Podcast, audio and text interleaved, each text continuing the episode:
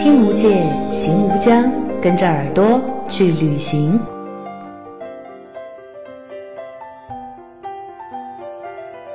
Hello，大家好，这里是耳朵旅行网络电台，我是主播不二，非常开心能够在声音的世界与你携手同游。过去一段时间里面啊，我们耳朵旅行的声音节目呢，受到了朋友们的大力支持。每一期的收听量快速上涨的同时呢，也坚定了我们要打造好耳朵旅行品牌的信心。当然，如果你听到我们的声音，并且希望得到更多的旅游资讯和推荐，可以关注我们的微信公众账号“耳朵旅行”和新浪微博“耳朵旅行家”。我们诚意打造陪伴您一路旅行的好声音。好了，回归正题，今天将由我带着您的耳朵一起旅行，去到中国最年轻的直辖市，有着山城美誉的重庆。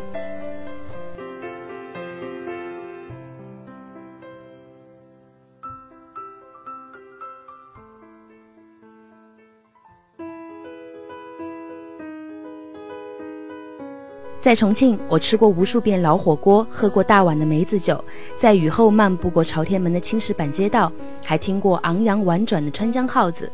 在重庆，霓虹灿烂的南滨路被揉进浓浓的夜色。春季有南山漫天的樱花，夏季炽烈的阳光照耀着铁山坪长长的柏油马路。初秋时游玩的园博园，萧瑟里多了一种柔情。还有深冬被瓷器口钟声惊醒的午后时光。他们都记录着我重庆岁月里的每一次造访，这样的重庆在记忆里鲜活的让人生畏，让人欲罢不能的爱上了这个地方。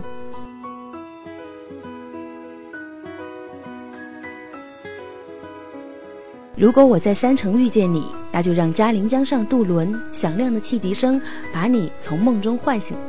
等你睁开眼睛的时候，两只沙鸥穿过水面，投下朝阳里的第一抹暖意。我们可以在朝天门广场看一次两江交汇，一荤一浊在相融东去。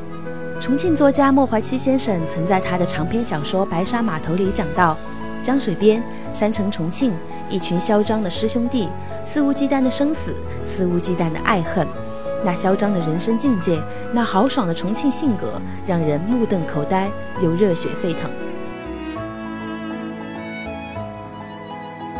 有人说来重庆一定要去吃一碗热乎乎、辣腾腾的小面。《舌尖上的中国》曾经专门来讲述这一碗能让味蕾绽放的美味。如果我在山城遇见你，我会在清晨带你去那棵巨大的黄角树下找寻热腾腾的二娃小面。说着重庆话的勤劳摊主已经在树下烧开了锅，一碗重庆小面可以让你的舌尖享受瞬间清醒的刺激。吃完小面，我会带你去坐坐那个曾经在疯狂石头里如飞鸟般划过江面的长江索道。对面是蒙蒙郁郁的南山，耳旁是老君洞的沉重暮鼓。待到华灯初上，你再回首眺望鱼中的繁华，霓虹灯融在深深的夜色里，像极了藏在大山大河深处的小香港。一天的繁华就落幕在你的身后。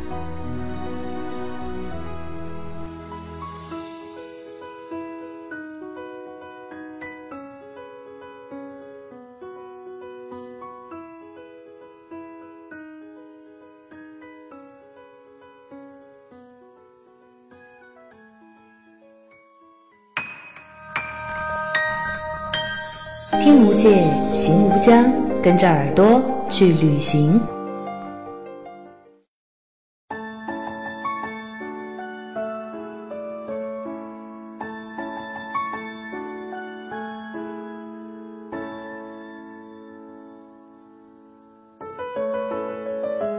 如果我在山城遇见你，一定要一起去一趟罗汉寺，享受喧哗中的宁静。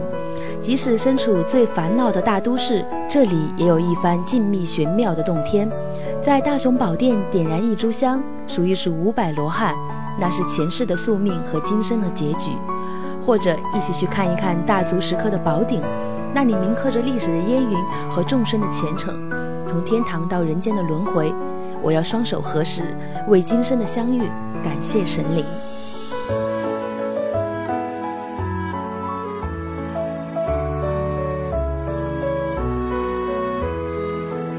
对了，来重庆怎么能不去吃一次麻辣鲜香的重庆火锅呢？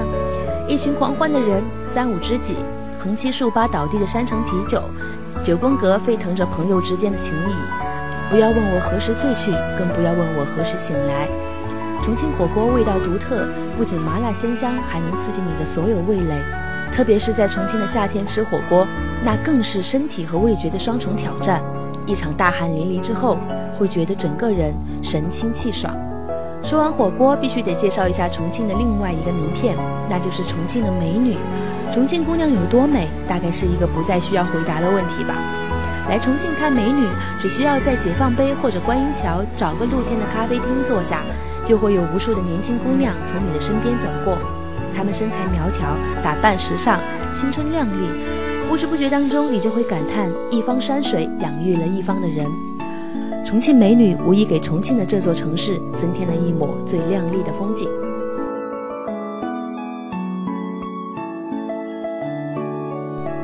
当然，别以为重庆的性格里面没有温婉的基因，冬天的重庆就充满了哀伤，多雨多雾还多情。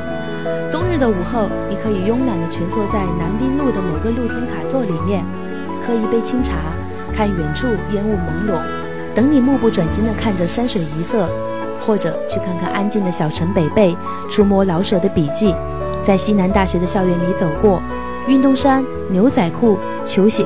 谁的青春已经散场，谁的青春还在继续呢？如果你还想看看重庆的夜色，那就挑个凉风习习的夜晚吧，用脚步去丈量，穿梭在这座城市里，看华灯初上的大桥，从南到北，从长江到嘉陵江。如果桥上初会是经典的桥段，那么在这座城市里，又会有多少传奇的爱情呢？欢迎您关注微信公众账号“耳朵旅行”。回复重庆，提取相关的旅游资讯。如果我在山城遇见你，请跟我一起享受在重庆的每一个日子吧。